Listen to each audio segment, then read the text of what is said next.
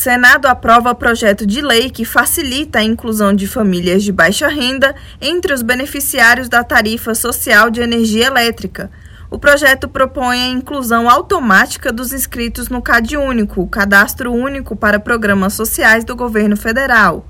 Atualmente, os interessados devem procurar as concessionárias de energia elétrica para pedir o benefício. Mas, de acordo com o autor do projeto, o deputado André Ferreira, do PSC de Pernambuco, as famílias com direito garantido ao desconto acabam não tendo acesso ao benefício por falta de informação. A tarifa social de energia elétrica concede descontos de até 65% no pagamento das contas de energia, dependendo da faixa de consumo. O projeto agora vai à Câmara e entrará em vigor 120 dias após sua aprovação. Reportagem Larissa Lago.